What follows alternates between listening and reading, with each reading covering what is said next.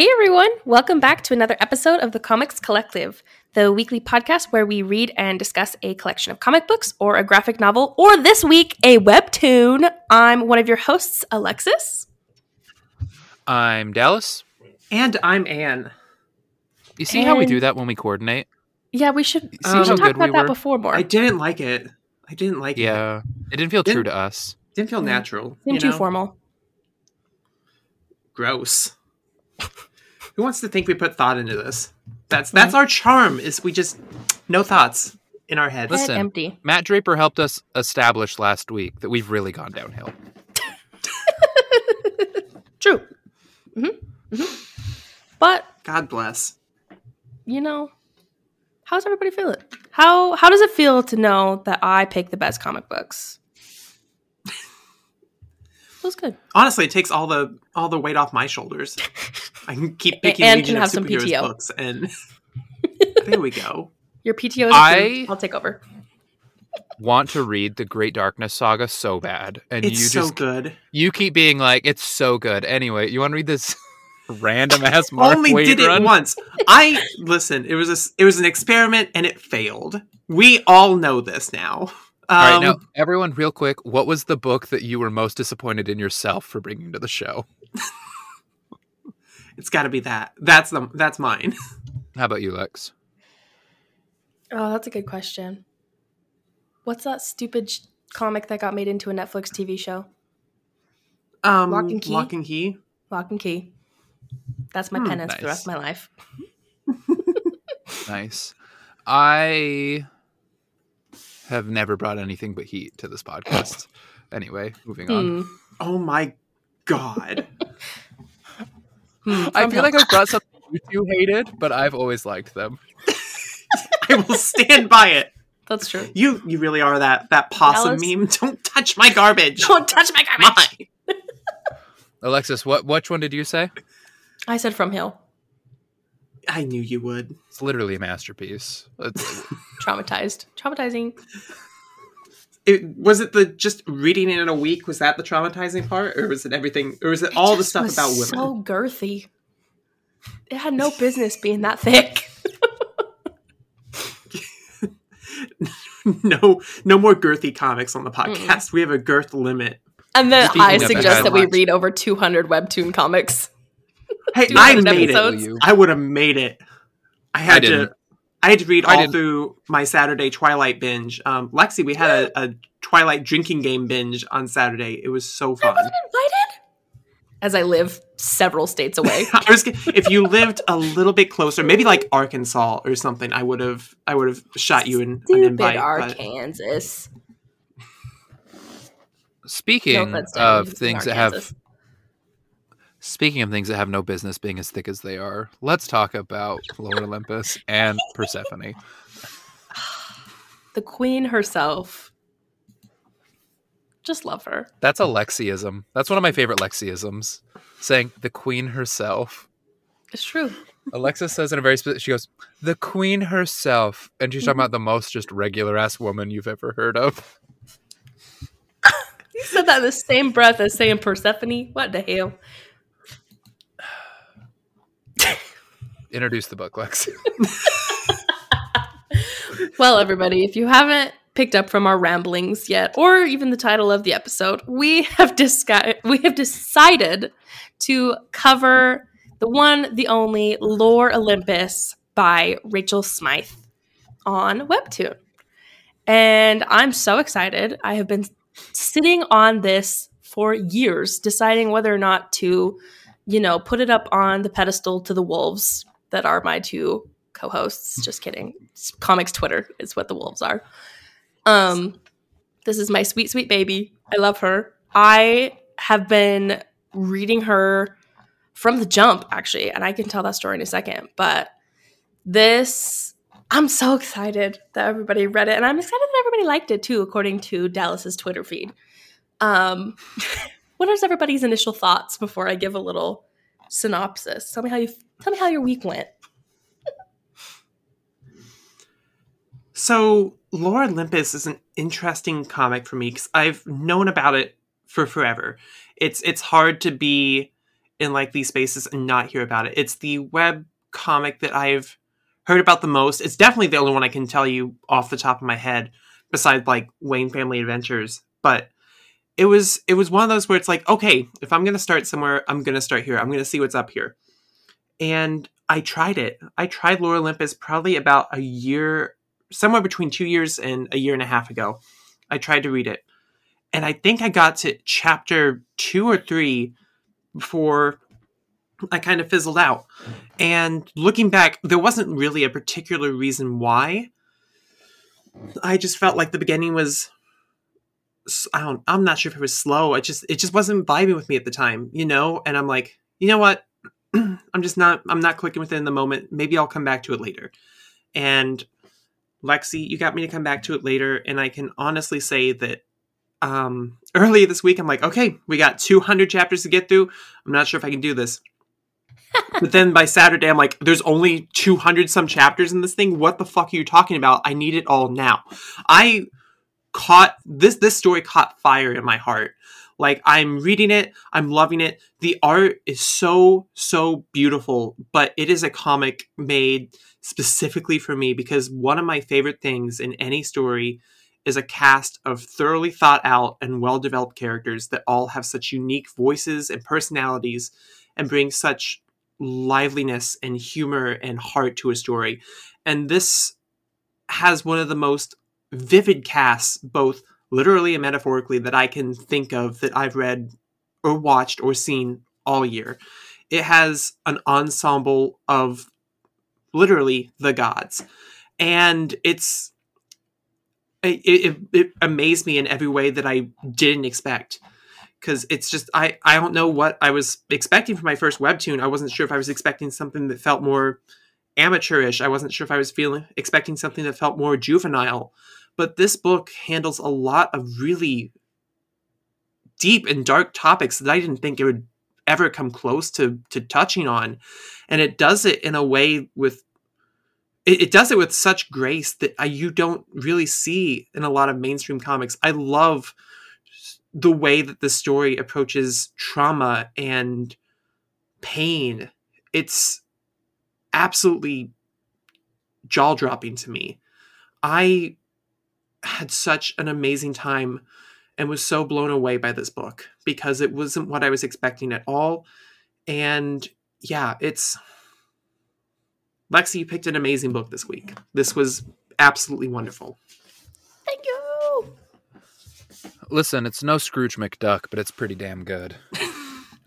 That's so true. I'll allow it. Um, I was also blown away by this book. I similarly, my only exposure to webtoons so far was reading Wayne Family Adventures, which had a really specific tone that is not for me, but I recognize is for other people. And so my attitude about webtoons was always that is very good, but for people with different um, taste than me is probably the best way to put it politically. Uh, but I knew Alexis loved Lore Olympus, and I really respect Alexis's tastes and opinions. We've read enough of the same books at this point that I know if she likes it, it's probably good, and I will probably like it as well. And something doesn't catch her attention, but then also just catch the world's attention in the way Lore Olympus does without being pretty good. Like of all the webtoons, it's I've heard of this and Heartstopper, and that's pretty much it. Like those two I have heard a lot about, and so they're probably pretty good if they've bled outside of this app. But I've always been really impressed with Webtoon's cultural, the ability to be a cultural juggernaut. Like people talk all the time about how comics are dying, and I have yet to be on a bit of public transportation in New York City when someone wasn't reading a webtoon. Like I've never been there without someone on the cart reading a webtoon. And so I was really excited to take a deep dive in, and I was so impressed. I, like Anne said, I didn't know what to expect on a quality level. I feel like I've become a pretty big quality stickler on comics and comics craft, I'm like, I've read thousands of these at this point. So unless something is doing something really specifically interesting, I'm not there for it. Like it's either got to have like the best story of all time or do something really great from a craft standpoint. And Lore Olympus did both. Like the character relationships and the drama and the story pacing and just the emotions be they like sad or excited or horny or like all the things this book wants you to feel i felt right at the right moment all while being blown away by Rach- Rachel Smythe's artwork. The artwork of this book is stunning. I think I prefer her main style to when it gets a little bit more like anime, chibi, cartoony to like sell emotions. And we'll talk about that later because I think this does still have a little bit of, and this sounds assholey, but I promise I don't mean it that way. Like a little more of like a juvenile sense of humor than what I see in a lot of like mainstream Western comics. Like it just, I don't know. Like it's such an interesting balance of quality and i'm very excited to talk about this book because like it just feels so such a rich place to talk not only about this story and how it was executed versus just crazy plot points that are fun to talk about but then also like webtoons as a medium of comic book reading i'm excited to chat about but that's that's my initial reaction to lore olympus two thumbs up with a very excited to talk about it Oh, that makes me so happy. I'm so happy. Um, I can give a little brief rundown synopsis of the chunk that we read, kind of, and then also as a general, because we initially last week said that we were going to cover the first two seasons, but we did realize about midweek that that was a bit much for the holiday weekend. So we just squished it down to the first season. So that's about 115 episodes, I think. Um, still a great chunk. I'm proud of you all. Proud of you. But oh, it's just so good. If for those of you don't know, Lore Olympus is a webtoon comic about the very well-known romance myth of Hades and Persephone, but it has a very fun modern twist on it where I kind of feel like it definitely has the lens of like a reality TV type goofiness to it if that makes sense. Like you have this cast of characters that you everybody knows. Everybody knows hades. Everybody knows persephone. Everybody knows zeus. Everybody knows all these different greek gods from these myths and from history. And to kind of throw them into this larger than life modern world with all of these all the tech the phones like just real like real modern society but have it be through the lens of like Mount Olympus is so fun. And then to have it circle around this unpredictable romance between these two main characters who everybody knows their story. You know, it's not, it's something that's been around for thousands of years. Like everybody knows, everybody knows the story of Hades and Persephone, but to have it kind of reimagined in this romantic, sweet, larger than life rom com, if you will. it just has been, it's just so fun and so charming. And with the first season, we get a really good look into a lot of the stakes that are set up for the whole story. Um, it kind of going through it again reminded me that this is surprisingly quite a slow burn of a romance, if you will. There's a lot of different moving parts. And one of my favorite things that Smythe does is she really fleshes out all of her characters really well. She gives them all their own individual um, driving points for their stories, why they are the way they are, where they're at in their life when this happens, and the way that it converges in the end is just so masterfully done. So, if you haven't read it, if you haven't gone to Webtoon and swiped through it, I would extremely suggest it. I think as of last time I checked, there's about 250 episodes up. Mhm. Um, I think they're about midway through, maybe finished season three, maybe in season four. I don't know. Can't remember what it said, but they're in they're in deep. You've definitely got some content for the holidays. Go for it. It's so fun. You will not tell me that you don't have a character that you just love. If Mhm. it, if not, it being the main characters because they're amazing. So, Yeah. go read it. Say, you know, go read it, assuming you're not part of the 1.3 billion people that this site has said have already read the story or at least looked at it. or part of the That's- 6.4 million subscribers. That's a a small number, I think, um, in the grand scheme of things. But um, it's definitely more people than are reading Amazing Spider-Man right now. I can tell you that for a fact. Take that, bug boy. that was okay. Yeah, fuck you, Peter. Oh, just kidding. Peter's fun when he's not in his own mind. Lexi, how did you Me? find this comic? Oh, let me tell you a little story about Lexi in her senior year of high school. 'Twas the eve of March 4th, 2018, and not a mouse was scurrying around my house. But I, for sure, was on Pinterest way past my bedtime. Because You remember the exact date? It literally, uh, yeah, it, I found it the day it dropped because Oh she my posted God. something on Pinterest and was like, first episode out now. And I, the art, because it was a pin of like the two of them, um, their beautiful watercolor esque Mm. art that Smythe has grabbed me, grabbed my attention on Pinterest. And I was like, oh my gosh, what is this? Because I've loved going and looking at like comic art and like fan art and stuff from like the books that I was reading and things. And I remember specifically my senior year, I revisited the um, Percy Jackson series. And so I was like super in deep with like the myth lore. And so when it popped up on my screen, I was like, oh my gosh, what is this? And so I went and looked and read the first episode on Webtoon. And I was obsessed. When I tell you, I was like, oh my gosh, what is this? It was like literal crack. I don't even know. It was insane. And I followed it pretty regularly for about a year, I think. And then like went off and on. Like I'm not even kidding. I spent money on coins on this app so that I could read the next chapters. I'm not even kidding. It was so good. And then I also um, bought the first volume.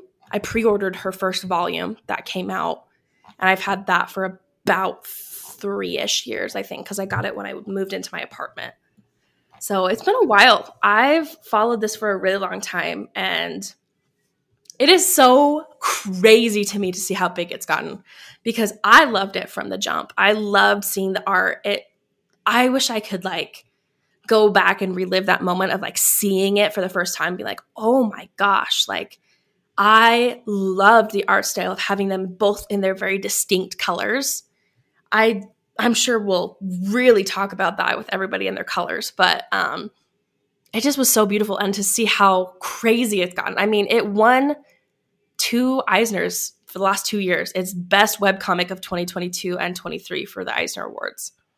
So, she popping off. Good for you, Rachel. Crazy. What's crazy, and you are muted, by the way. Um, what's crazy is that this book in physicals is only just now past season one. Like, there's so much of this on Webtoon that is not out in a physical way yet. That's what blew my mind because I was like, oh, maybe I'll read these the physical ways. That's probably what the first two books. Nope, it would be all five of them if I wanted to read what we read for this show, which is nuts. Just crazy. And did any have any of you oh, Lexi, you've read the physical versions. How do they compare to the the webtoons version? They definitely are different. Um, I wish I had my physical one with me, but it's packed into a nice little box in my mom's basement. But um, I don't. I remember thinking like, oh, like yeah, I like this a lot, and it's beautiful and it does read well. But like, I really prefer the webtoon, and I don't know if it's just because like it just has this nostalgic happiness in my mind while I was reading it. But I really love webtoon. It's I love how accessible it is. Like I will die on that hill for the rest of my life. Like Dallas said, people will read it on the train going to wherever the hell they're going. And that is so true. Like I will literally be standing in line wherever and be like, "Oh, I can read a webtoon episode on my phone." And then I and then I am. I just love how accessible it is. So, I definitely would say I feel like I prefer the webtoon. Say it's interesting cuz like I was I was thinking about it just in terms of experience and like when you're reading a web- webtoon, it took me a while to get used to it, but after a while, you start to get into like a rhythm with it, and you start to realize how this reads differently than just a straightforward physical narrative, and it's it's something that I want to like look at more, especially as we come back to this book, because you know, spoilers, we will be coming back to this book to read season two at some point next year, but it's just it it it reads so well. The beats hit in a really great way. And I feel like a lot of that dead space in between the panels is used to such effect, especially when you have these great emotional, like um surrealist abstract moments where you're like using these colors and shapes to show exactly what feelings and emotions the characters are having and you just feel like you're falling down into those emotions as you're scrolling down the page it's something you don't get with a lot of other comics and i just think one of the coolest things this book does is it uses that to its full effect. I think my favorite is whenever there's an um, something that's hurting Persephone and there's a trauma that she's thinking about and you see the like the musical um, stanzas that kind of just get like distorted and jagged just running down the page like a like an um like a river it's just it it gives you space between the moments and lets you feel them and let them sit in. It literally is a spacer between emotional beats, and I think that's so wonderful. I I didn't expect they were going to use the medium like that, but it really does it to its full effect.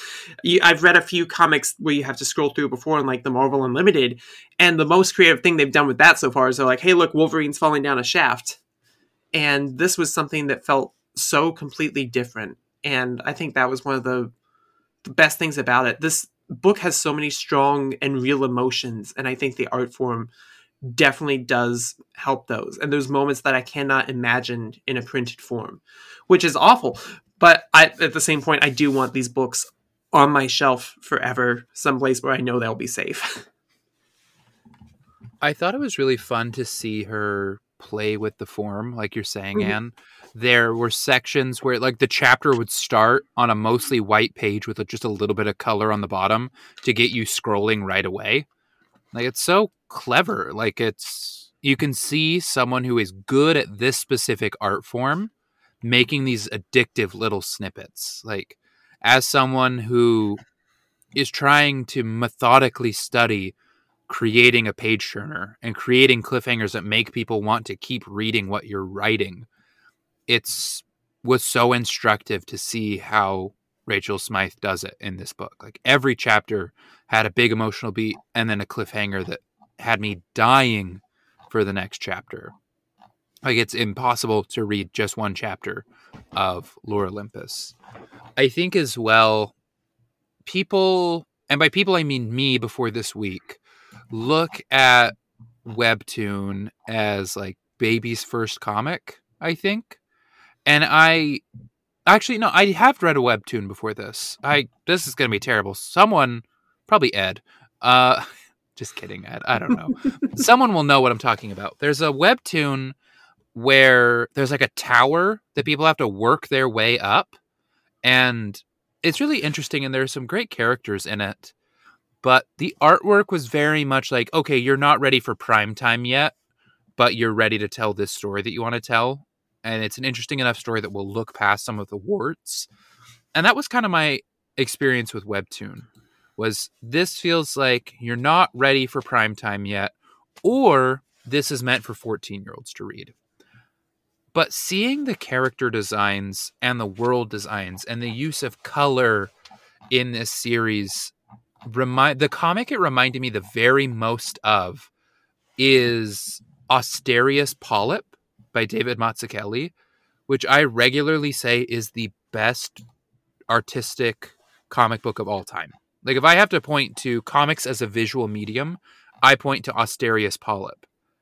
And this book reminded me of that. When with the shapes, colors, and settings adding so much to the story. I honestly was I was so so blown away the entire time. Okay, I have to ask. Who's everybody's favorite character design? And you're muted again. Um I am an enormous fan of Aphrodite. That's my girl right there. I and not for innocent reasons. I wow. Bark bark woof woof. Auga. I wow. I mean, it doesn't take much to realize what my taste in women is. You just like watch my wife walk by and be like, "Oh yeah, that there's his taste right there." and this book was just filled with women like that, hmm like a bunch of little boss women that are servant body, frankly, and it ruled. Also, Hera Mm. and Hera's little daughter, who I have no idea who that is in the mythology, but that little d- mini me daughter, I was like, the outstanding. little stinker. And I know this isn't what you just asked, but I will forget if I don't talk about it now. This is my favorite depiction of Zeus in anything Mhm. ever because I kept falling for the trap. Like he kept being charming and funny and fun to be around until he wasn't. And then he would do something like big, scary, violent, bossy, lascivious in a way that just made me feel sick to my stomach. And then he would win me back over again.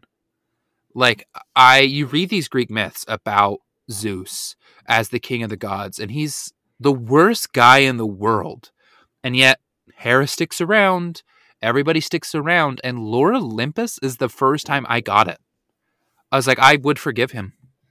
I would forgive him because when his sun shines on you, it shines so bright hmm and it makes you forget all the terrible things he does. And as that power couple of Zeus and Hera, I hope there's so much more of them as the story goes on because just in the season one that I read, what I got was fantastic. But similarly, I don't want any more Poseidon. Poseidon is a perfect one note joke. I don't want any more. He, I, he, from what all I've read, because I'm not 100% all the way caught up, but he definitely is just the punchline of a lot of different things. He'll just pop up and be like, hello, hmm I'm here. but yeah. Uh, what about you, Anne? Who's your favorite? What a mad lad.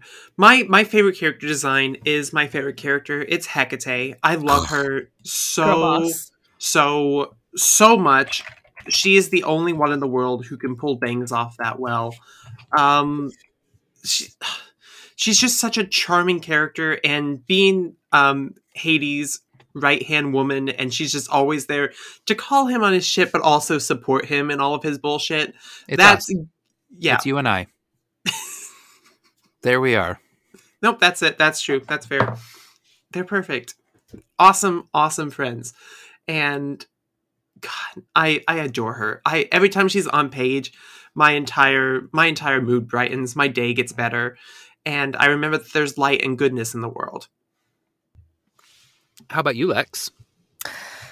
Well, I feel like I mean the basic answer is Persephone because I love her, but also I keep coming back to I mean I know she's like larger in the next chapter, but Demeter is so interesting to me. She is like the only one of the only characters that has a double color scheme, which is very interesting. And I think that it's definitely meant to put you at unease if that makes sense. Um, I feel like as I felt a little bit seen by her and Persephone's relationship of like the really high expectations and not wanting to do them, if that makes sense. Like, oh, this is what your parents expect of you, but I don't want to live that life. Thanks. And I quite like them a lot. Their dynamic, I think it's very interesting to me. Um, but I also really love Eros. He's very, very funny to me. Especially initially at the jump. I think he's very funny when he like comes over and has like girls' day. And Artemis is just like, kill me. And Eris, you, I, I don't get it. I don't get it. You just wait. Eris or Aries? Eros. Eros. Eros. Okay. Forgive Yeah, me. I gotta talk about this little, this little, this little Fruit. man. Little pinkie pie. This little, fr- thank you. This little fruit who needs to figure out what's going on because story, you're telling me one thing, but he's doing a completely different thing. I'm just saying, there is no way that is a that is a straight man. You are lying to me. Someone is li- look. I'm here for platonic male female relationships, but also this man. I know, we know, we all know, and yet, Why do you think he's allowed in the I- house? I know what you are. I know. I, I pinned him immediately. I'm like, got you, fucking got you. I know. But- Listen. okay, sorry. That's my, my that's my arrows. Listen, no, I'm here. I'm we here for the. I'm here for the gay guys who are attracted to women. Rep. We're few and far between. the gay heterosexual men. It's huge for us. He's proud to be seen in a comic. The guys who want to kiki and then have you throw it back. Come on, we're. There are dozens of us. Dozens. He will do karaoke with you. No, he won't. Have I ever told you about? he will, but he'll be bad at it. when I did karaoke? That was Yes. my 9/11. That was my 9/11. That was like Dallas, 15 9/11s all at once. That was crazy. Oh. I've never. I was shaking like a leaf in late autumn. Um, I still feel so bad. It was the Rest worst in day of my life. I. Uh, um, I want so trigger warning about this comic, and they do it at the top of the comic a lot. This so comic great. deals with a lot of heavy relationship topics and i want to touch on those a little bit so quick trigger warning it'll be about five minutes probably of talking about sexual assault and just like manipulative relationships in general so if that's not something that you want to hear us talk about go ahead and skip ahead to five minutes from now and we'll be safe. So, give everybody a second. All right. So, in this comic book, we open pretty early on with the sexual assault of Persephone by the god Apollo. And what, to me, as a man, and obviously this is going to be very different from how it's perceived by a female reader, but for me as a man, I thought this was one of the most interesting discussions of sexual assault that I've ever seen, and the kind that I'm really happy exists and that young people are seeing, where it is coercion is not consent. Mhm. Like, if you have to talk somebody into being intimate with you, mm-hmm. and then you do not take their cue, their emotional cues throughout that process, that is not consensual sex. Like, someone can say yes with their mouth because they are being coerced by you and not be saying yes. And that is still rape, that is still sexual assault. And I think that for me was such a more poignant way to explore this theme than the traditional like like I'll just say the way like Marvel comics and DC comics tends to do these things like I'm going to overpower you. I'm going to do something that is very explicitly like I am a rapist. And I Mhm. think what Lore Olympus does that is so interesting is like I think Apollo in his mind has plausible deniability. Like I genuinely think that Apollo doesn't think that he did anything wrong. But we as the viewers watching that know that he did something wrong. And I think that's such a valuable lesson to learn that isn't talked about. Like that's not something I was ever taught as a teenage boy. That's something that came to me later in life as like, oh, whew, okay, now we're taking everybody's feelings seriously, you know? And like, I just, am so happy this book exists. And I'm so happy there are young people reading this book and having these hard conversations and discussing these topics that, like, in our abstinence only sex education system in America, aren't being talked about. When Mhm. sex is always taboo and shameful, it is very hard to discern when something is off. Or, you know what I mean? And so, by this book showing a bad situation that you could find yourself in as both partners, like Apollo should have realized like something was off. Clearly, he is a, a giant narcissist asshole that isn't going to realize that. But like, he he should have thrown a flag on the play. Like, it's not just on Persephone to do that. You know what I mean? And I just, Mhm. I was so impressed, and I was impressed every time that it kept coming back, where Apollo didn't really understand why Persephone didn't want to be around him. Yeah. and it just it felt very poignant, and it felt very interesting to me, and like something that I had never seen before. Because like we give a lot of flowers to Invincible and what happens to Mark Grayson, but frankly, like that's never going to happen in 99% of people's lives. But like what happens in Lore Olympus, that that could happen to a lot of people. Mhm. Like you could It- be on either end of that and not really realize it because we don't want to talk about it. I think that for me was the moment where this book shifted in my head from being something that was fun to being something that was impressive.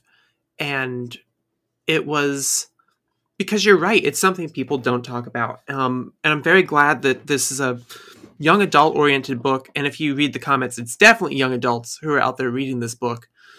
Um, it's it's something that I'm so thankful was handled as well as it was in this book. 'Cause like you said, it's typically not this type of assault that we see in in mainstream comics. It's it's all about power. It's all about strength. And here, it's something much more realistic. Something that I never heard anyone talk about until I was a freshman in college. I never had the, the the consent talk until I was a freshman in college, and that terrifies me still to this day that that was allowed to happen. And that there was an entire just everyone I grew up with just didn't get that lesson.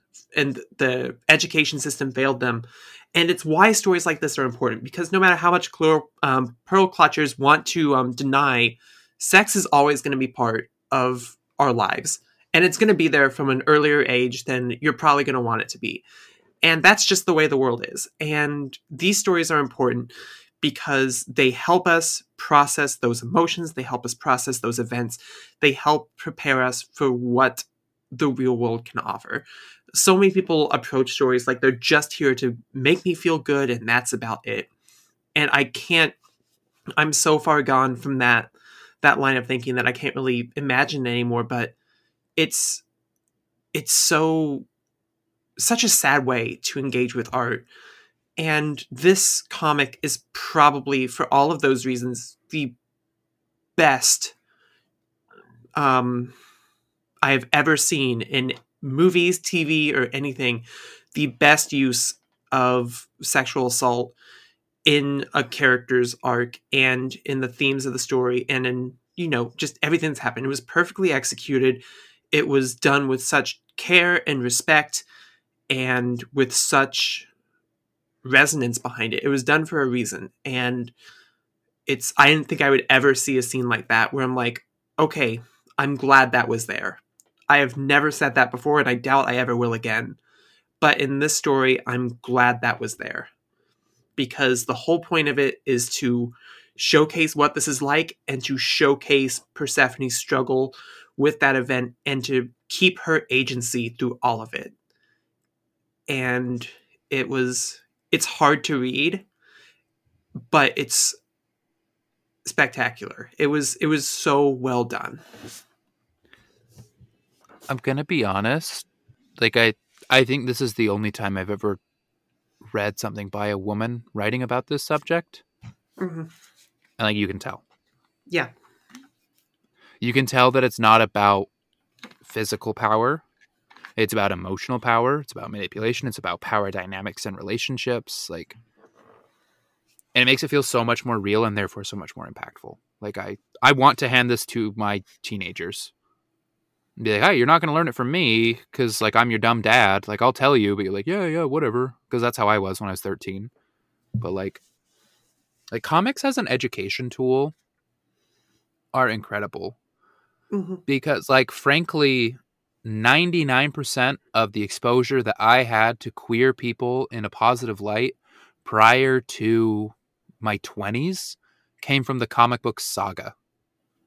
Like if I had never picked up the comic book saga, I would probably be a different person than I am now. And like that book doesn't handle things perfectly, but because there was an effort to handle things and to say like look at these good normal people living good normal lives that I became open to so many more viewpoints and lifelines than I ever would have otherwise. And frankly, like words and pictures have been our teaching tools since Neolithic times. Like we were using pictures to convey meaning and tell our most important stories 50,000 years ago and it just is cool to see a comic book where and you said 1.4 billion people 1.3. Yeah. where Yeah, 1.3 close enough. 1.3 billion people have looked at this comic book that so deftly handles such a taboo subject that in being taboo prevents us from learning and keeping people safe it's immense Yeah. Yeah. Exactly. And I also feel like the way that it's written also is so validating for people who have experienced something like this. Like I feel like reading these characters and reading their experience experiences and how they go about after the fact, I feel like a lot of people would find comfort because of how gently and how lovingly they're taken care of, if that makes sense. I feel like it's written in such a way that isn't it's it's intentional. It's intentional to address address it in a way that is heartfelt. You know, I feel like a lot of media these days does n- not approach it in a subject of caring for the person or people involved. So I really I really appreciate this comic for giving a voice to that perspective. So I completely agree with what both of you have said.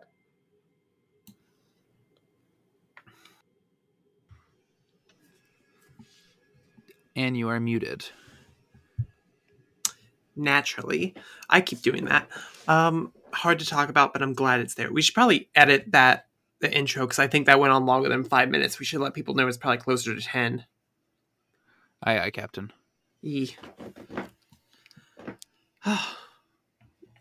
but you know, it's not the only theme I think this handles well. There's trauma on Hades' side too that I loved getting to explore. This I love it when there's a relationship that doesn't feel one-sided. You know, it's not like someone it's not someone pining after tall, dark, and mysterious and the whole time that that's that's it. He the the point about him is he's mysterious and he's a bit edgy and that's the cool thing.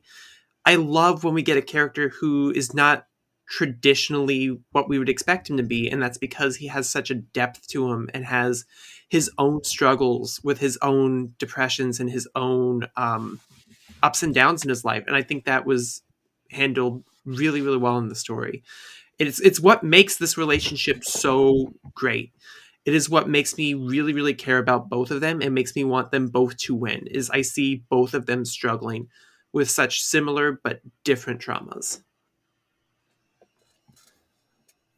I feel like one of my really favorite things with Hades and his story, first of all, honorable mention for all of his pets. Love those little fluffy bitches with all of my heart. Love that he's So just like many a dog dogs. dad. Oh also, Cerberus, funniest little bitch I've ever seen in my entire life. He is one of my favorite characters because he's just so shady when he wants to be. And obviously, he doesn't speak, but he just will like side eye Hades every once in a while. And I'm like, I know what that dog's thinking. He's thinking all the thoughts that we're thinking. But um I when I didn't realize until this second time around like why he has them. like those are his comfort. Those are his family. Like those and also I realized like obviously I have a pet. I love her with my whole soul. Um but Somebody has to. Somebody has to because she's such an idiot. but love her. Um, but yeah, like, and also the visual usage that she has to like. How do I want to word it? Like his visual scars, if that makes an- any sense. Like you, you see through his body that are carrying reminders of his past, and the way that they're so delicately talked about. I can't remember if that's super mentioned in this bit or more farther on, but um his story is also fabulous. I I don't know. I love I love how individually fleshed out all the characters are. Like both of them are very extremely compelling characters. I loved Hades. My Mhm. one, listen, we're going to get into a tiny bit of a Dallas might be an old curmudgeon here. I did get taken out of it every once in a while when, like, big, serious, dark, broody businessman Hades would be like, Ooh, I hope she likes me. Ooh, oh no, I feel a little silly. Like, that was my only. Sometimes I would get tonal whiplash in this book when, like, it felt. Let me. It's, it's just that it's YA, and I don't read a lot of YA, but I was like, this is a grown ass man. And, like, I, as a grown ass, as a less grown ass man than this man, have never, haven't had these thoughts since I was 15 years old. And like I get mm-hmm. that that that's just me not liking YA and that's probably will continue to be the barrier to me liking YA because I just I have a hard time taking adults seriously who express their emotions how teenagers do. Mhm. And I like even at the very end of season 1 when he goes it's very sweet and he goes to like spend time in Persephone's bed with her to like help her go to sleep. I was like, I've literally lived this experience. Like, I have gone to lay next to Addison until she f- falls asleep before when we were still dating. And like, I would drive home at three in the morning because like we just wanted to be around each other. And I never was like, oh, my widow baby, are you going to fall asleep? Oh, like, is that me being a curmudgeon, or did that throw either of you two off? Either when the book would I- be widow bit cutie woody like this. See, I I see where you're coming from, but for me, it felt more akin to what I would see in like a manga or an anime, where you have those moments of accentuated emotional explosions. And I the, the scene I keep thinking about, and um, it's the scene where um, Aphrodite or Eros is on the phone with Persephone, and a and Ares just shows up, and like the little gremlin he is, he's like reaching up, and his face is he's got the sharp teeth. He's like, "Let me talk to Persephone. Let me talk to her." And I was just like, "This man is such a great." It makes me it makes me think so much about the manga I've read, where you'll have the moment where the eyes just go super wide, the pupils disappear, and they're like, you know, their arms are chopping, and they're like trying to make it a very expressive point. It's to me, it just felt like using the medium to really ham up the emotions. That that's all it felt like to me. And That makes sense. It takes me out of that in manga when it does that too. I don't know why, but I'm just always like, always like, so you are a curmudgeon. okay, you might Yeah, be I'm a always just like- then. I don't know. always just like, what the fuck is going on? for for me, I think I feel like it takes me less out of Hades because after reading what I've read, it's just Hades is this guy who definitely like tries to put on the air of like, hey, I'm super, super suave and cool, and you know, I'm so mysterious and fierce. But then really, like he's like, for real. listen, I'm a dog dad, and what I do for me and my babies, that's between me and my inner daddy issues. That's it. he he's His someone daddy who puts on a performance, and Persephone is the only person who makes him break character, and I think that's really neat. Mm-hmm. Mic drop. Preach. Just Dallas don't is shake your head at me. Just I am a your head. curmudgeon. That's what I'm realizing. Is I am just in fact a curmudgeon. You need to just read more YA. It's like just desensitize uh, yourself. no, no. Like I fully, you would have to chain me to a stone like Prometheus and have the eagle instead of tearing out my liver, tear off my eyelids every day to get me to read YA. I will never forget the moment I grew out of YA. And this, listen, this is the opinion that'll get me canceled. I do not understand adults that like YA fiction because I remember when I was 16 years old, the most recent at that time Percy Jackson book came out, and I went to the store to pick it up like I had the year before to pick up that Percy Jackson book, and I was like, "Ooh, most anticipated release of the year." And I got about 50 pages in and I was I had an Andy from Toy Story 2 moment where I was like, "Oh no. I don't want to play with you anymore." And I just dropped YA fiction out of my life, never to return. And sometimes I think about how YA fiction began with something like Catcher in the Rye, which like I'm not if you know me, I'm not a Catcher in the Rye shooter. I fucking hate that book. But like even if I fucking hate that book, it's literature. It's not like, ooh woo. I okay. Here's another grumpy opinion. Oh boy. there someone on Twitter today was like, I hate Goodreads. It's impossible to find a good book because they'll be like James Joyce's Ulysses, 3.8 stars. The Love I Never Forgot, written in 2023, 4.9 stars. And I cackled so loud. I was like, that is the state of of book talk and Goodreads and just all that garbage is people looking me in the eyes and saying Fourth Wing is a real life book. And it is not. I've gone too deep into this rabbit hole.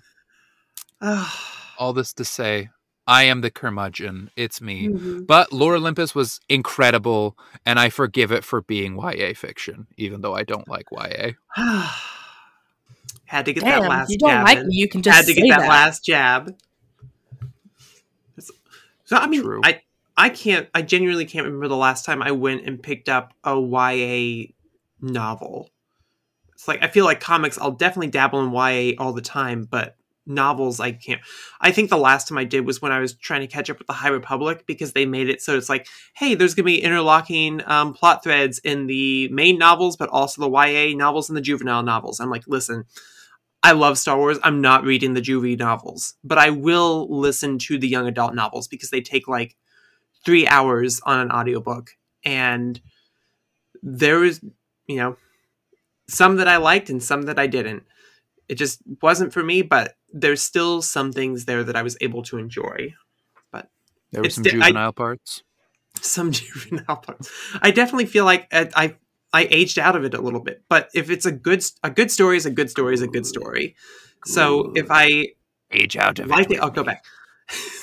If it's a good story, I'll go back. I got to go back and reread Twilight at some point though, because I'm just a mess. I'm just a garbage person. I am a Well, actual as someone backward. who uh, bought a YA novel literally two days ago, I don't think I have anything else left to say. Thank you for joining this episode. We'll see you next week. love you, Lexi. You're awesome. Alexis, Don't touch my trash. explain trash. YA as an adult to us. Explain YA as an adult to us, because I genuinely, I think you're very smart, and I trust you, and I do not get it at all.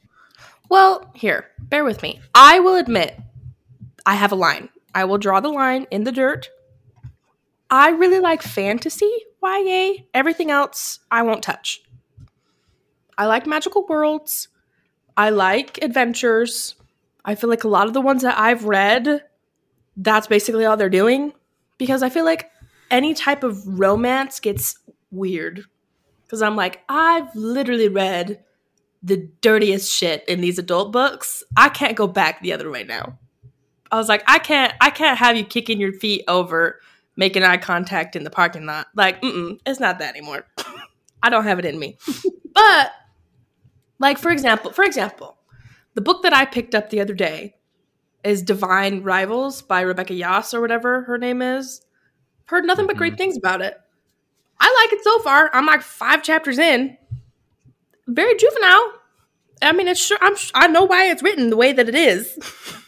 I sometimes I like head empty shit. And that's all I can say. Thanks. Sometimes I don't like to fully pay attention to what I'm reading on my drives. So, there's my TED talk. I'll Sometimes I need to let the book that I just read stew, so I'll just loop back around to a YA. That's what a podcast is for. You know you're doing it right now, dear listener. You know you've tuned us out a little bit. What was actually the last thing I said, Hmm. listener? You don't know. Who knows? You d- you just like our voices. They're just staring at the traffic Aw. light. You're you're either behind the wheel or staring at an Excel sheet, half listening to us, and I appreciate that. That's so true. That that hurts a little. Okay. um some I want to talk a little bit about Mint. And Can I tell you a really funny thing thought you- that I learned about her? I thought you said men for a second. I was like, perk up, folks. This is the first time, first and last time first first time and last time. Hey. Lexi, continue. Okay, well, so I didn't know this until th- Mhm. just recently, but apparently Minth is a real, well, an actual in the myths character, like person. She actually Mhm. happened. She's real. She's not just made up for this story. I don't know why I assumed that she was, but according to mythology, uh, Minth is a water nymph who lusts after Hades, and Persephone turns her into a plant, which is then known as mint. That's where mint came from. I love mint. Oh, Yep. It's a horny she little makes water my nymph. mojitos. Yep. Horny little water nymph. Mint. I thought that was so funny. Hey, I got- listen, if she tastes like mint, I get Hades now. I really get it. That took a turn. This is not YA. Yeah, in a very non YA way. If it tasted like mint down there, I'd be down there twice a day instead of just the once a day I'm already down there. Forget forget brushing. Listen, I've already firmly established that I am not Batman, but I would not have a day job anymore if it was minty fresh. Hey, Batman doesn't do that. No. I know. That's why I said I'm what that is. firmly not Batman. No, but I love Mint. Mint. She's hilarious. She she is my favorite disaster, and I'm very excited to see where she goes in season two because she just keeps messing up. But I can tell that there's so much more to her character. I can tell there's so much more to unpack there, and I love when a story gives that depth to not just the protagonist but the antagonist as well. Hmm. And I'm always here for a story that's like, hey, this is a bad person, but we might get around to unpacking that someday. So please stick around and see if we do. I think that's always great. I love redemption arcs so much. Can I But tell we'll you see. something? Yeah. She don't get one. Villain through and through. Wait, okay, okay, time out, time out. What do you mean she don't get one? I'm like, Dude, I got to Dallas. Don't listen, Dallas. I got to her school teacher days. well, true.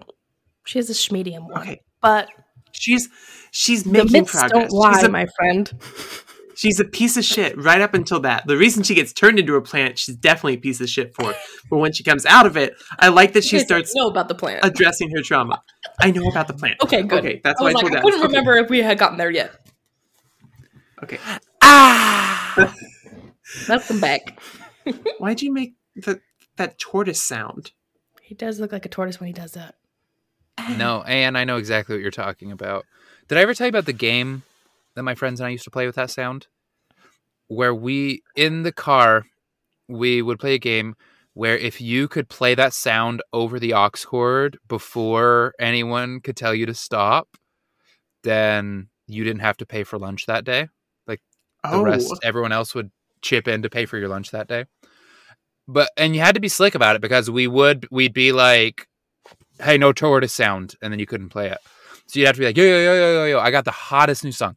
Oh, dude, dude, dude, dude! You listen to the bass in this song. Listen to the bass in this song. You plug it in, and it goes. "Eh." and everyone like, ah! It was brilliant. Some of I our finest, some of our finest work.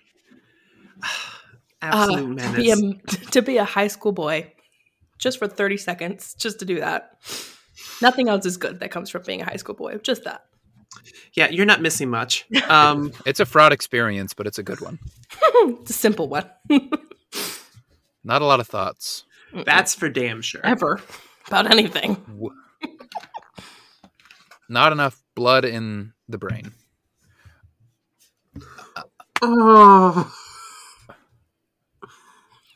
You're right. You broke her. Yeah, I'm, I'm not wrong. That's why girls are smarter. They don't gotta divide their resources between two leaders. We, Have we talked about?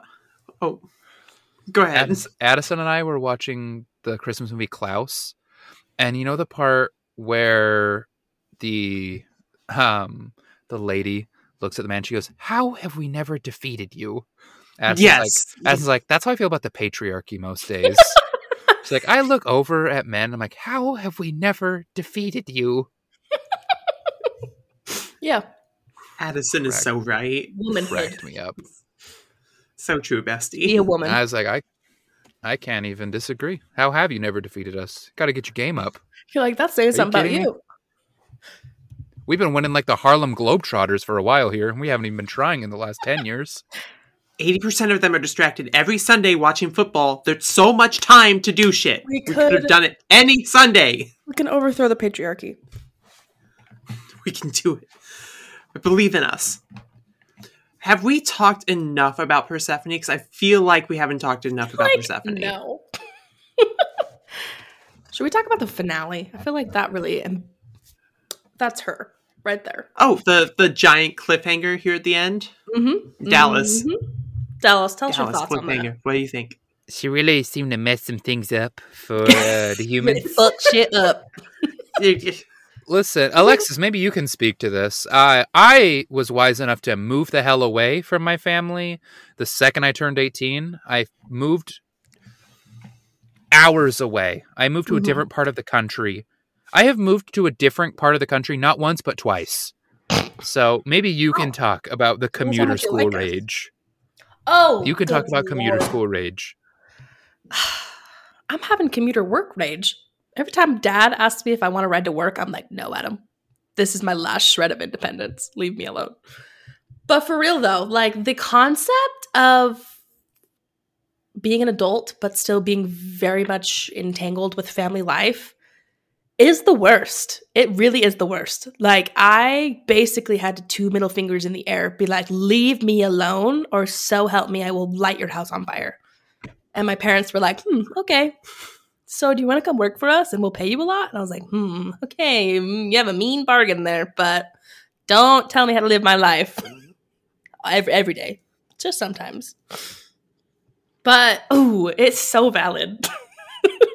that's that's why I said I felt very validated by their relationship. Was literally the work to school, the school commuter. That that experience right there is real. Ugh. Trauma. And then, and I want you to talk about this as well. I know you've voiced on the show a few times that you want to scream down the stairs at your family. How do you feel like family tension was portrayed well in this comic book? so well because all I wanted to do this whole time is tell Demeter to shove it and to stuff it. And it's a feeling I get a lot. I get it a lot. I I think the only thing that prevents me from feeling that on a constant daily basis is the knowledge that if I did that, then literally no one in this house would give a shit about anything. And that frustrates me more than anything that my parents could say to me on a daily basis. And that's like ugh, i feel like i feel like eros a lot where it's like there's so much happening at the house and eros should have their own shit to deal with. But they're here helping out doing things and you know going along with it because that's what you gotta do sometimes. And there's a lot in persephone that i just I get the moment of just like, okay, I'm gonna let this wrath out a little bit. I completely understand it. So getting getting that moment and getting to see steadily, I think the the slow burn on a lot of the stuff in the story is one of the best aspects about it. Her slow burn to show that she does have a bit of a angry side is really really fascinating and so utterly relatable. Season two has my all time favorite Persephone image of all time. I'm pretty sure it's the finale. I think that's why I wanted us to get there so bad. Don't worry, and I will send it to you. Um, but really, the reason that I wanted to do this webtoon so bad was because I saw someone do that look as a cosplay at New York Comic Con, and it like changed the chemistry of my brain. And I haven't been able to stop thinking about it since. And I'm like, mm, if I didn't get so hot at public places because of my anxiety, I would do that next year. But you know, I can't do that. I get too hot. so, evil slash grumpy Persephone is my favorite. No one can change my mind. She's amazing. Love her. I speaking a little bit more of family drama. I like I loved Persephone. She's a great character to be around. I think where I'm at in the story, she has largely functioned as like the fish out of water, big eyeballs looking at everything around her character. And so mm-hmm. while I really like her and I'm really rooting for her, I don't know that I have a ton to say about her yet. But I do think returning a little bit to the family drama, the Lore Olympus does a great job of playing with the immortality of these characters. When like Zeus, Ares, and Eros are all beefing as adult men over things, and you forget that they are grandpa, son, and grandson. It's like perfect Greek myth mess. Where I'm like, these people all age until they are perfectly hot and then just beef with each other for. It's eternity. reality TV. It is reality TV. But with your And grandpa. also- this also like it it felt so well researched as well like calling hades by his real name or even like this was the first time that i really put together that like helios wasn't having a good time as the sun titan you know? Like he's chained doing that job and like i really it helped me understand so much better the role that the titans play after the Olympians overthrow them as like no you uh, you have to do all the shitty jobs as like in-flight in-flight slave drag the sun around the planet like thank you Zeus Julian And Zeus is so King Julian. That's the funniest thing you've ever said. oh. Zeus is in Olympus like bring me my virgin on a silver platter please Good lord. too soon too soon I liked that Hades wasn't like other girls. Mm-hmm. He has cute dogs. Jeez. He's not like his other brothers, okay? He actually is very sensitive. Also, love his and Hera's relationship. Is that from the Are myths or was that a Lore Olympus original? I don't know, but I love it. I do. The one thing this does a great job at is remind me I know nothing about actual Greek mythology. I know nothing. All my knowledge comes from like um the Disney Hercules, and that's bad because movie. that is not accurate. I know for a fact that's not accurate. Do I know how exactly it's not accurate? Not really. But I what listen, what I'm saying is I need Neil Gaiman to to pick up some slack. Norse mythology, Mhm, forget it. I need some Greek mythology, Neil, and I know that you can deliver. I'm That sorry. would literally change the chemistry of my brain if he did that. Her her name is literally Madeline Miller, and I've get I've tried to get Alexis to read Circe about a hundred times. I literally tried. I need to reloop. Okay, I'm sorry. It is I'm so sorry. Anne. And if you were like, what if Neil Gaiman was a woman that wrote Greek mythology? That's literally Madeline Miller. She wrote Yes. I'm- Circe, which is a retelling of the Odyssey from the point of view of the witch Circe. And it will Mhm. make, if you liked Minthe and you were like, Yeah. damn, these water nymphs are having a hard time. And also, I support evil women's wrongs. Boy, should you read Circe by Madeline Miller. I'm so mad because I picked that book up at Barnes Noble maybe about two or three months ago, and I held it in my hands for a solid lap around the bookstore, and I put it Classic. back. Classic. I love Classic carrying Anne. books around the bookstore. Oh, One of my favorite activities is picking books up and then putting them back down. you know what my Hey, fa- you know what book I did take home with me that day though? What? The the one where the woman's husband turns into a shark. I I need you I need you to do a lap around your Criminal. room right now while I speak shit about you. Um just kidding. I think if you like Lore Olympus, Circe will hit s- you like a freight train, frankly.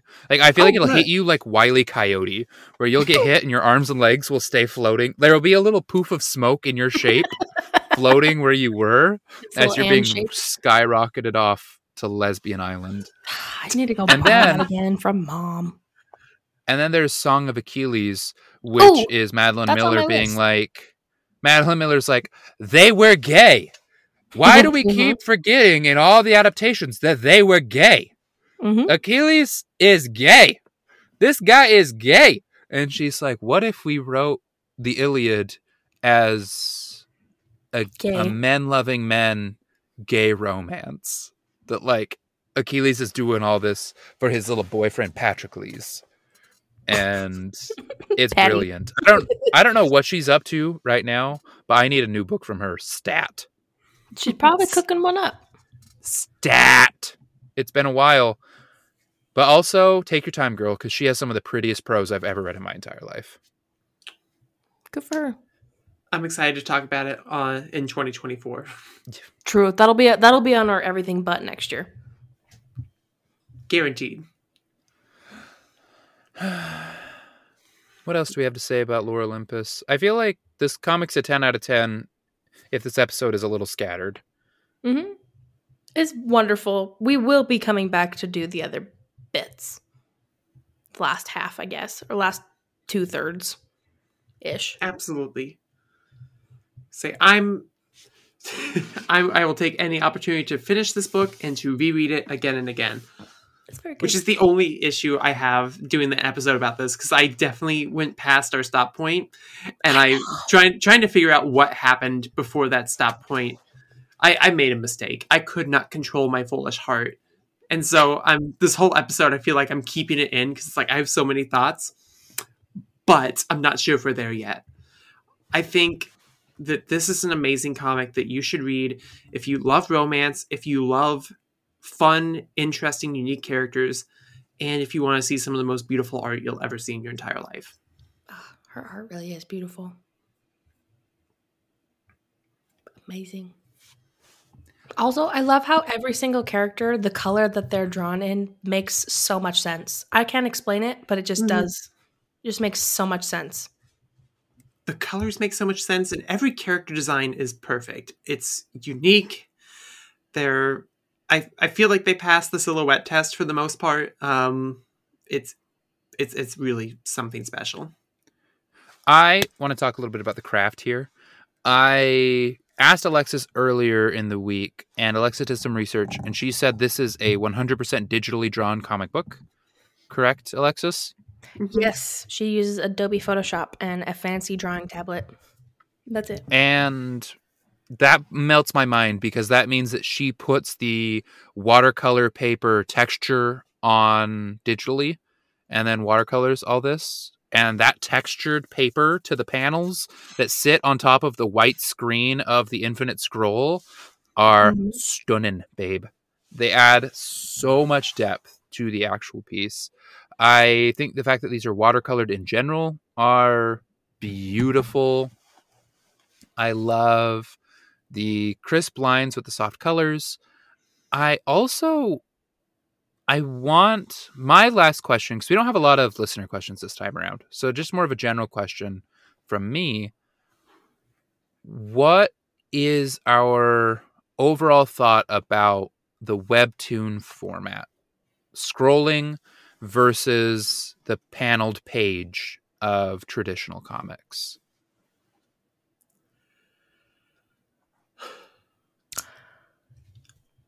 I think they are very similar in the way that they both have ways that allow the creator, the artist, to very manually and purposefully control pacing.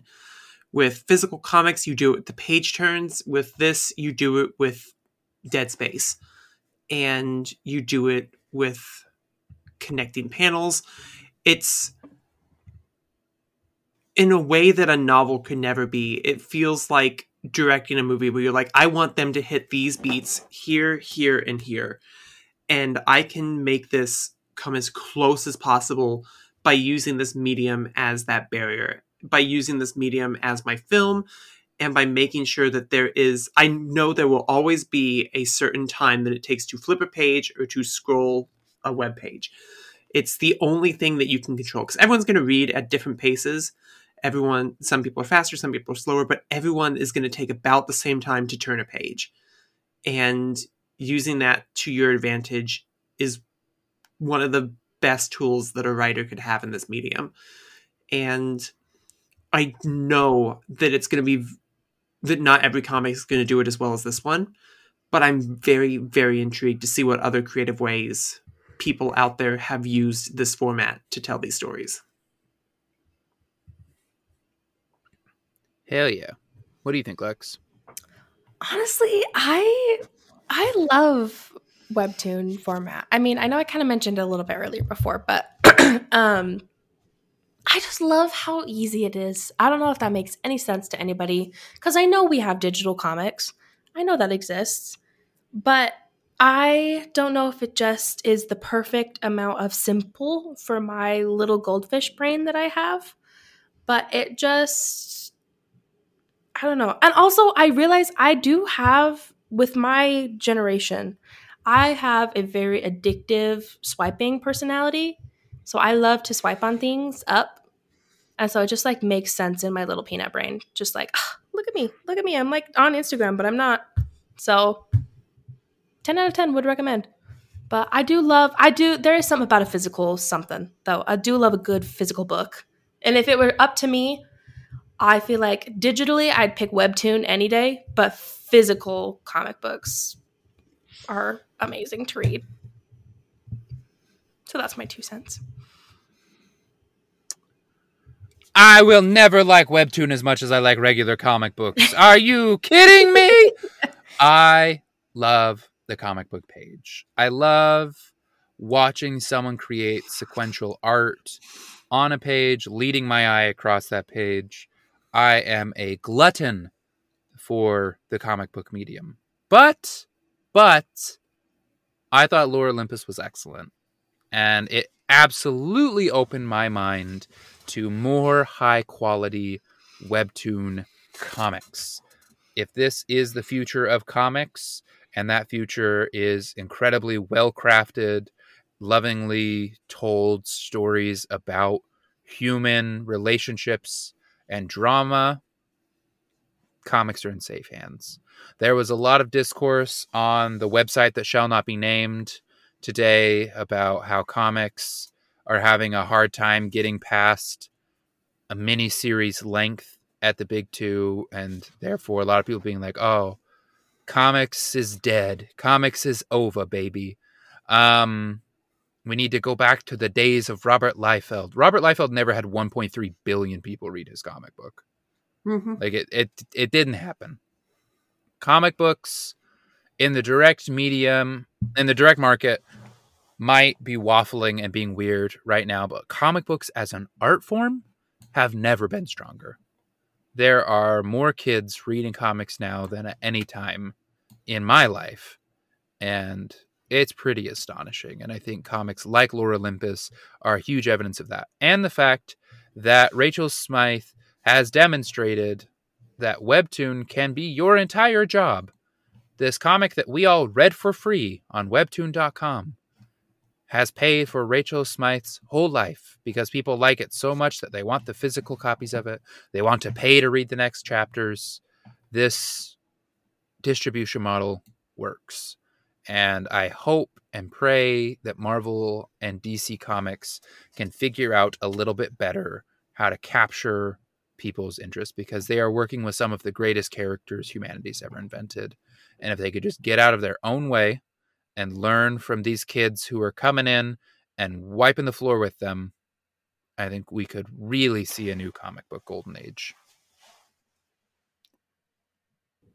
And speaking of comic book golden age, I think it is so interesting that this webtoon puts the words most consistently either above or below the panel in the exact same way that Golden Age comics did, which were also meant for kids.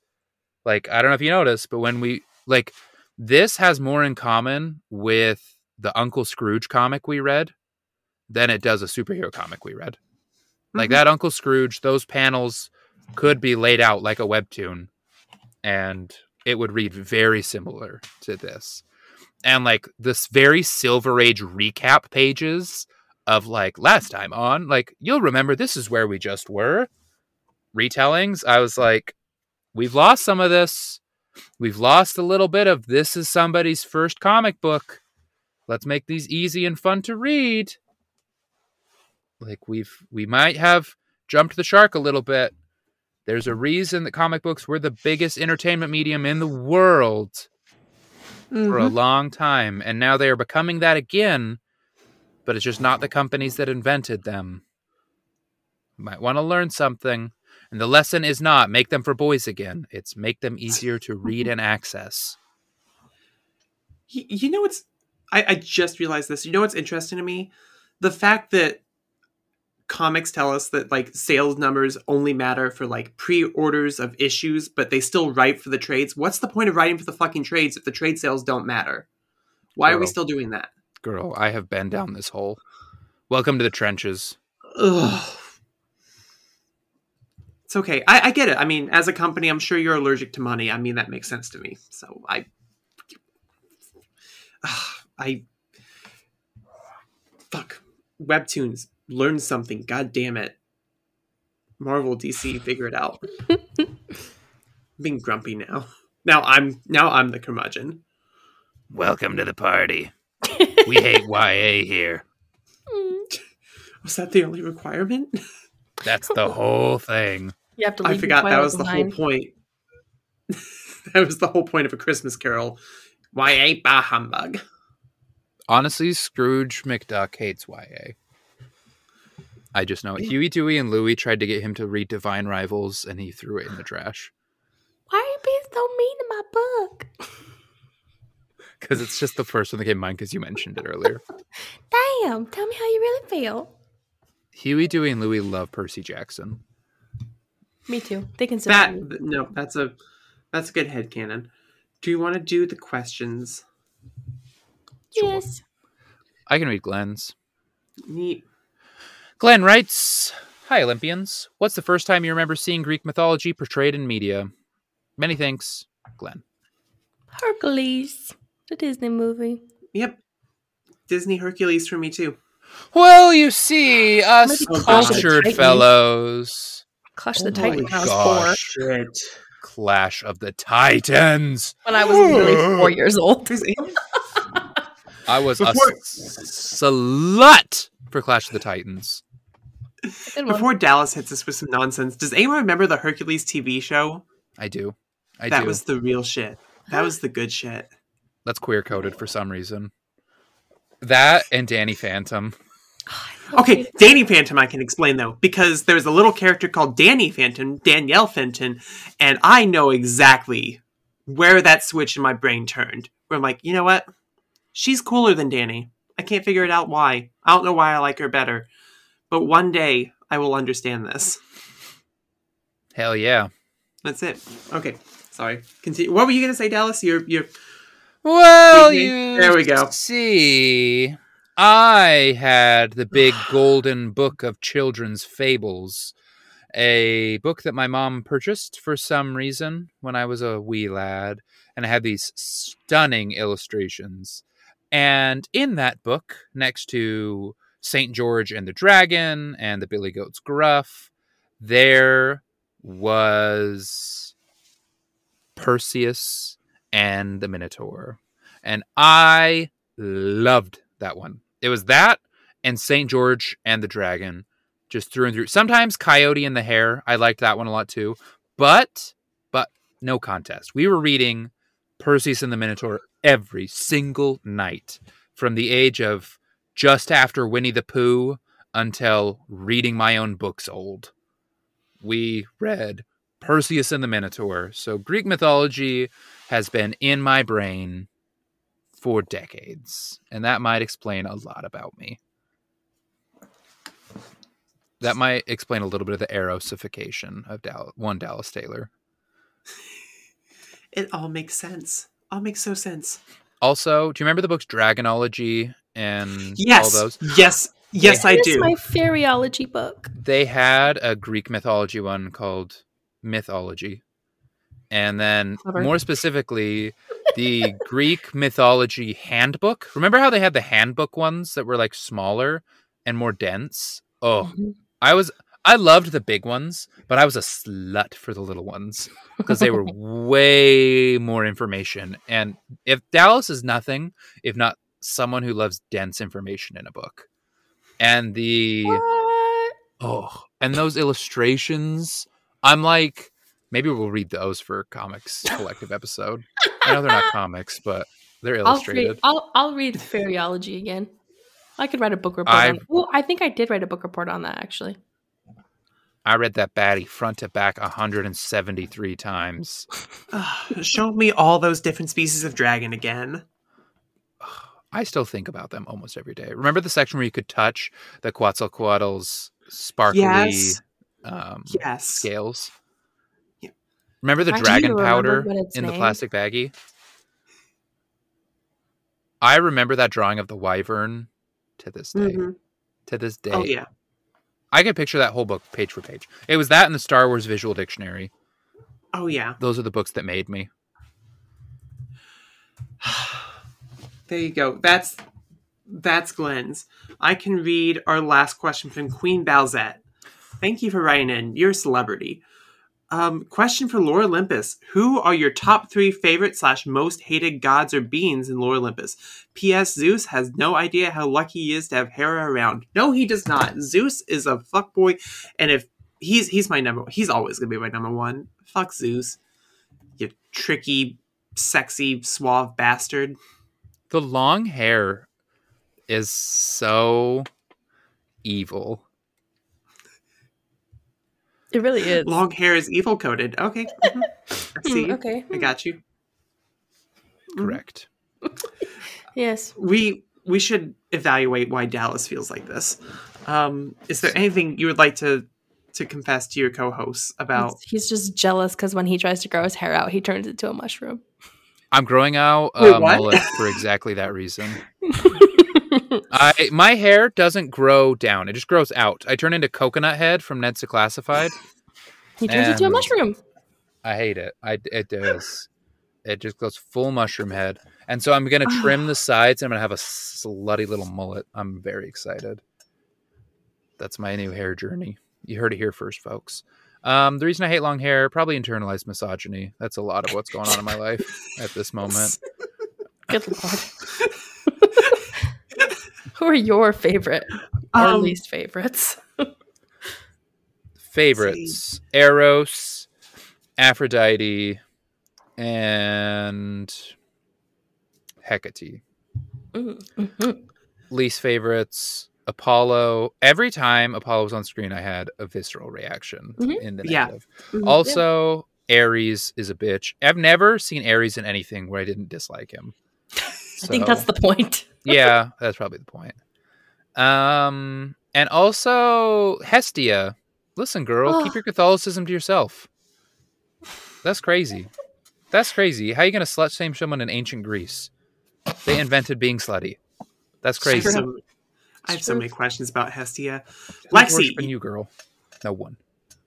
Who are your who are your three favorite and least favorite? My three favorites are all three of Cerberus's heads. Um, next. Yes, yes. Just kidding. No, um, no, I do love those dogs though, especially the little tiny Pomeranian that he's like, this is the eater of all worlds. That's so real. um, but no, I, I feel like I love Hades and Persephone, but they get the same slot because they're the main characters. Um, love them. Also love Minthe and her little minions at the end of the whatever those two little gray ones are. They're in the same group too. Um, the little minions of evil, and then hmm, I think I've got to say Eros too. He's very fun.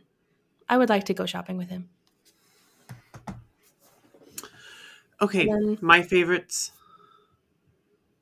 Oh wait, you did you do your least favorites? I didn't do my least favorites, but you can do your your, least favorites. favorites. Okay. No, no, I'm not jumping the line. Nope, you're good. You're good. Um, least favorites definitely Zeus, but I mean he serves a little bit, so I understand. and then um Demeter because she just makes me want to throw something at someone. And then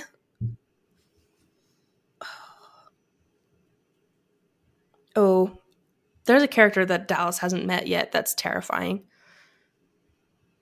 I can't remember her name, Jesus, it's but Jesus Christ, isn't it? probably. Yeah, Do think he shows up that season Jesus five? cameo in season two is so weird. He shows up in season Mhm. five. What is her name? I don't know. I'll leave that vague. She's in season two. Mm, Ooh, correct. I also, just for the one scene, I'm sorry, Ian, the one scene where Minthe's evil friend banged Zeus at the Ooh. office and then she was like getting ready again, I was like, this is crazy. This is a crazy book. Yeah. Crazy book. Crazy, crazy book. I'm I'm glad you mentioned her. She's on my list. Favorite characters: Hecate, Hades, and probably.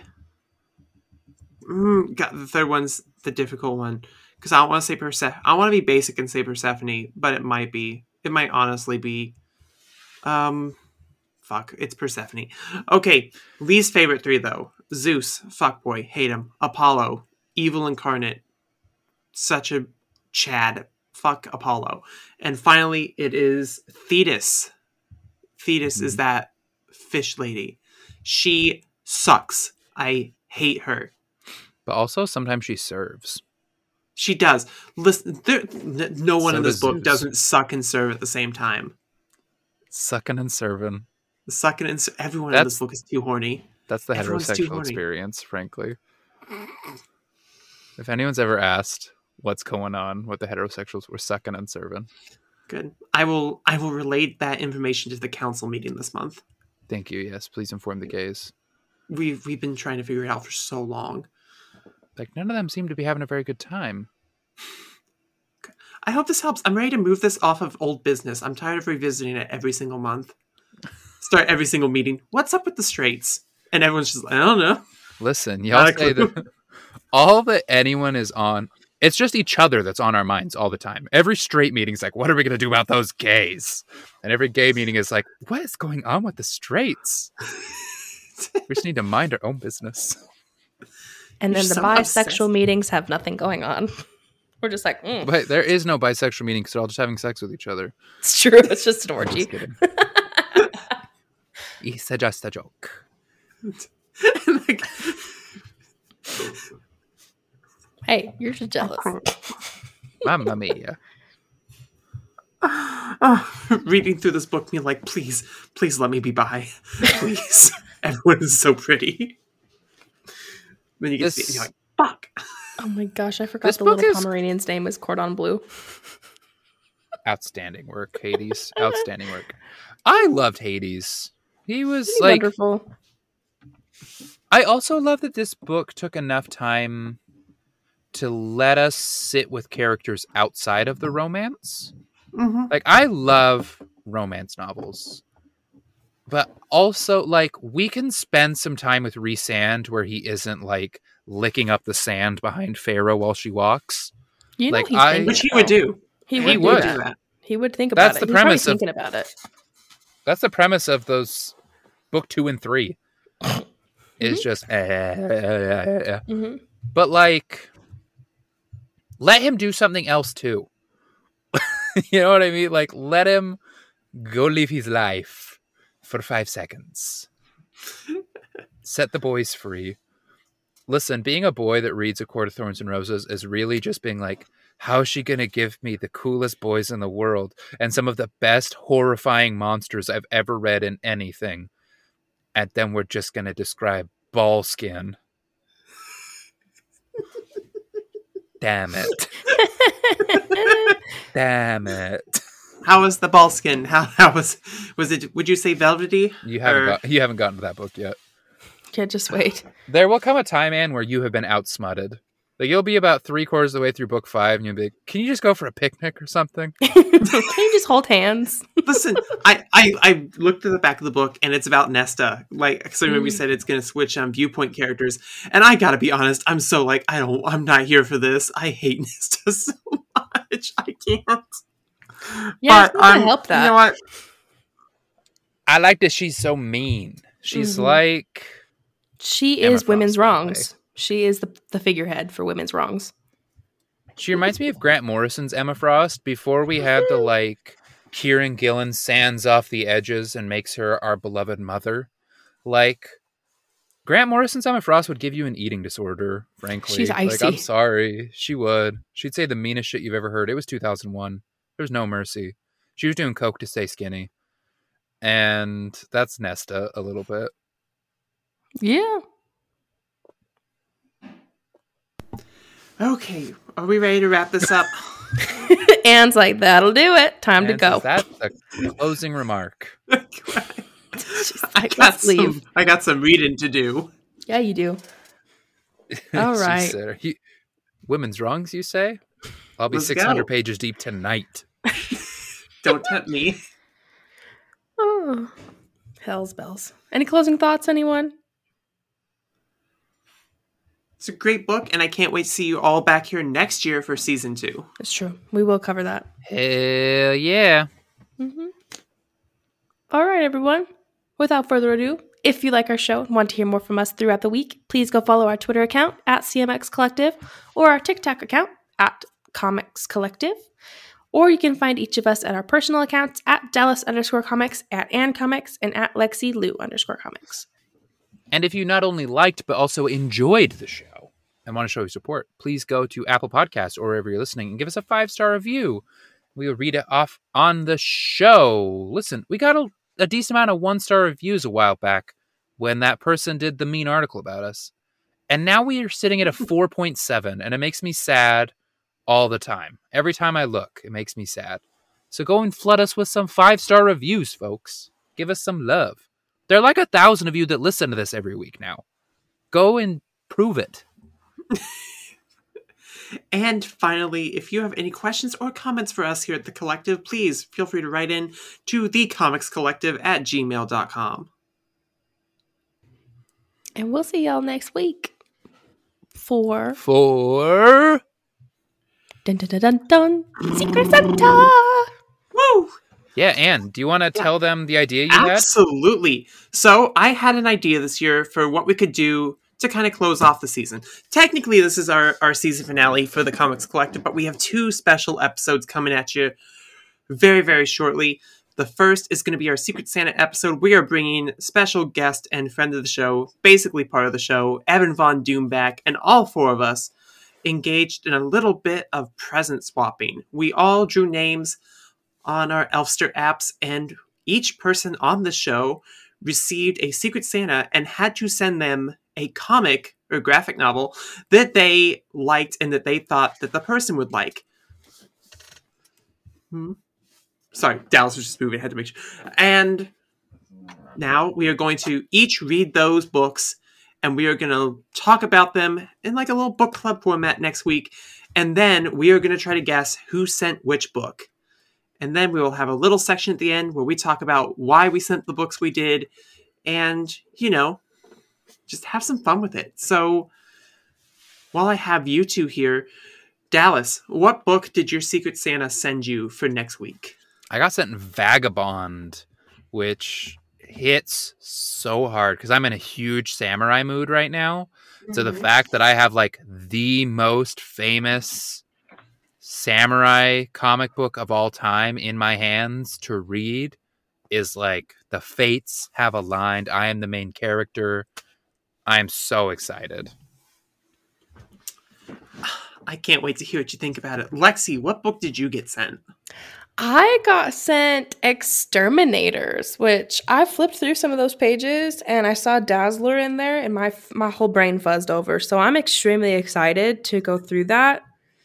I have no context going in for it other than the fact that it's an ex- ex- okay. I received a note with mine that said "Girls, girls, girls, enjoy this comic," and I've never laughed so hard in my entire life because that's all this is: is a girls, girls, girls comic. So I'm hyped. That's all I gotta say. It's the it's the preeminent horny bimbo comic. Yeah, I'm Mhm. hyped. Hell yeah. Excited to hear what you think about that. Does any, do either of you remember what Evan got? Uh, yes, he sent a picture in Is the group chat. I think. Let me look. Oh, yes, yes, yes, yes, yes, yes. Um, Mimi's Tales of Terror by Junji Ito. Junji Ito. Oh yeah, Junji Ito. he sent a cute Okay. little selfie with it. Look at him, gem. Wow. Evan is so handsome. He is. What a little gem. And finally, I got Crimson Flower by Oh. Matt Kindt and um, Matt Les. I'm gonna butcher this. Les New Les Newski. That sounds right. I think that We'll roll and it. colors by Bill Crabtree. This was a book that I saw at New York Comic Con and I put on my my Elfster wish list. So I'm very excited to get digging into this. The art look w- looks absolutely fucking phenomenal. So I'm very very excited for this week. We will put all those books up on the Comics Collective Twitter in the days to come if any of you want to read along with us. And if you want to hazard guesses at who sent us these books, please feel free to go ahead. See if you know us better than we do. And yeah, we're looking forward to seeing you next week. Last time we talked about comics this year, so it's going to be great. I'm kind of excited for the break. Me anyway, too. goodbye. Bye, all. Bye.